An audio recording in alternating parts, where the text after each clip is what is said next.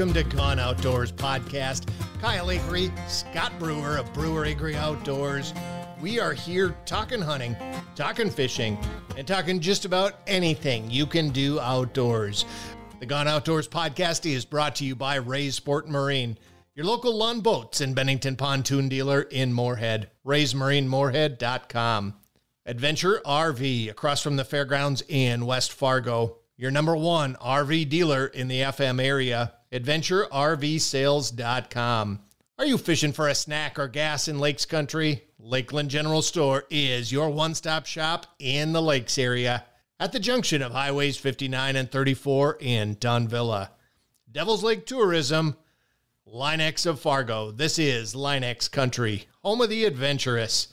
Ion Ice Fishing and the Ion Alpha Ice Auger and Hot Hole Ice Hole Maintainer and Illuminator, hotholeice.com. And Scott, it is great to be able to see the thermometer where it is at uh, today and in the forecast for tomorrow because eh, you know, I know we've got ice. I know people are walking out. I know there's there's been this constant sort of just low rumble of the ice fishing season, but I feel like now it's truly start your engines and and roll with it because uh, I don't see much for anything above single digits for the next week here, and and that's a that's a really really good thing. It certainly is, and you know, in my mind, it's going to ease a lot of worry because with the way, uh, with the ice conditions that we've had, there's there's always that worry in my mind that people are going to go out and accidentally do something that they shouldn't do because they just didn't know. They were driving across the lake and they didn't know that that area had one inch ice or whatever the case may be. Right. And this will help ease some of that in my mind. And I think it will in a lot of people's, which is great for all ice anglers. My only concern will be now is how many people have decided, yep, this ice season's over. I'm not even going to go out. But for us, personally, for me and for you, um, and we talked about it here a week or two ago. Generally, we don't really start getting out till this time of year anyway, till after the holidays, and and now we got it's after the holidays and we got ice, so now it's time to go fishing. Yeah, and I think that's the case for so many people, Scott. I think just the holidays are a busy time of the year, and it's tough to squeeze in a day on the ice and and get away from all of the the, the holiday prep and the the family that we're welcoming or traveling to and prior to the holidays, really, you've you've got all your hunting seasons and they're still kind of going. So we don't get the engine really, really revved up until after the first of the year as a whole. You're right about that. And and so timing this year, I don't think is going to be all that bad. And and I know when we were down there in, in Sioux Falls, uh, this was it's been almost a month now at the, the Shield store there in Sioux Falls and, and got to talk to a lot of folks in South Dakota who were anxiously awaiting the ice. But you know, even though at that point in time there really wasn't any fishable ice, uh, at least in, in that part of the state around Sioux Falls, you had to go further north to find it. It didn't curb the enthusiasm. There was still a lot of folks really fired up about what was coming around after after things got cold. Oh yeah, I think the fact that there didn't have ice that was delayed for so long uh, actually heightened the enthusiasm because people really started. They really wanted to go. They really wanted to go. They've went through their all their tackle. They've sharpened all their hooks. They've done all of that stuff numerous times, and they just want to get out there, and now they can't.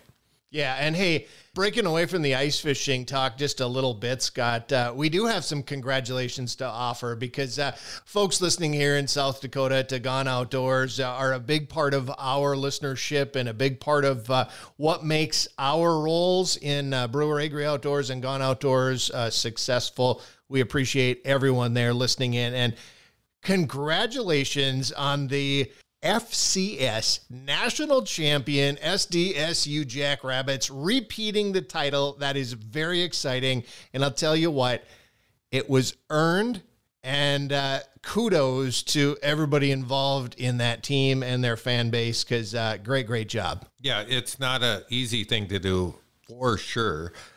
They had a target on their back all year long. Everybody that played them knew they were the national champions, and everybody wanted to try and knock off the national champions. And everybody learned why they were national oh, champions yeah. and why they did it again. Oh yeah, you know it's gonna they're they're fun to watch and it's gonna be fun to watch for a long time.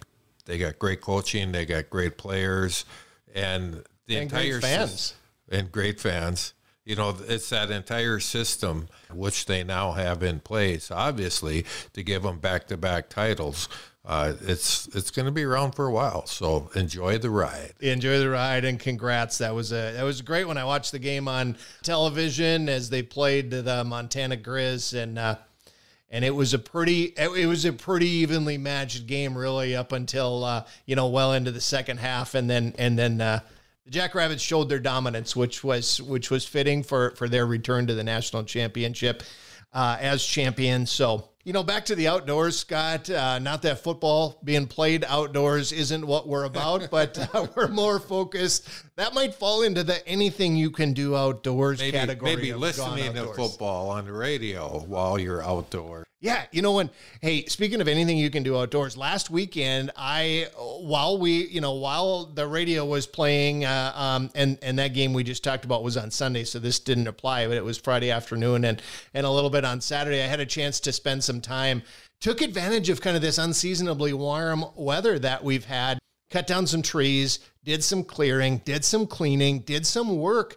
We even moved a few stands around on our deer hunting land and got a jump on next season. It just goes to tell you that that, you know, deer hunting, whatever hunting you have and it's in your blood, it never ends when the season closes and there's always the chance to get a jump on next year. Yeah, I mean, you talk about an overachiever. The the bow Minnesota bow season had been closed for what about six days? Six days. seven days, and you're already working on plans for next year, working on stands and all that. Thanks to Mother Nature. You know, obviously, if it wasn't for Mother Nature, none of that would have been possible. But it all works out in the end, and this year the ice season's going to work out too because we're all going to have good ice and we're all going to get out. And who knows, this might, with this late season, this might prompt some ice anglers to fish a little longer into the season. You know, like if you're a Minnesota guy, when the walleye season closes, a lot of people stop. Well, some of the best fishing of the year is in March because the weather is nice. There's usually a few less people. The panfish are going crazy. Um, this might prompt some people to get out a little bit later than they normally do, and they that spring ice fishing could turn into kind of an entire new hobby for them. Absolutely. Scott, we've got a great show. This is our South Dakota edition of Gone Outdoors this week, uh, special South Dakota content, and uh, we are excited. We're going to take a quick break in a minute here, but we'll be back with Tanner Arndt.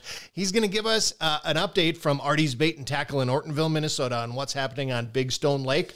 We'll hear from Neil Jensen over there in the Watertown area. Get a nice report for him and a little bit of fishing tip and and tactic report and and some uh, things we can use when we hit the lake. And we're going to wrap today up with Shayla Larson, South Dakota Game Fish and Parks, talking about opportunities for summer internships with the Game Fish and Parks Department. It's going to be a great show, folks. Don't go away. We'll be back with more Gone Outdoors.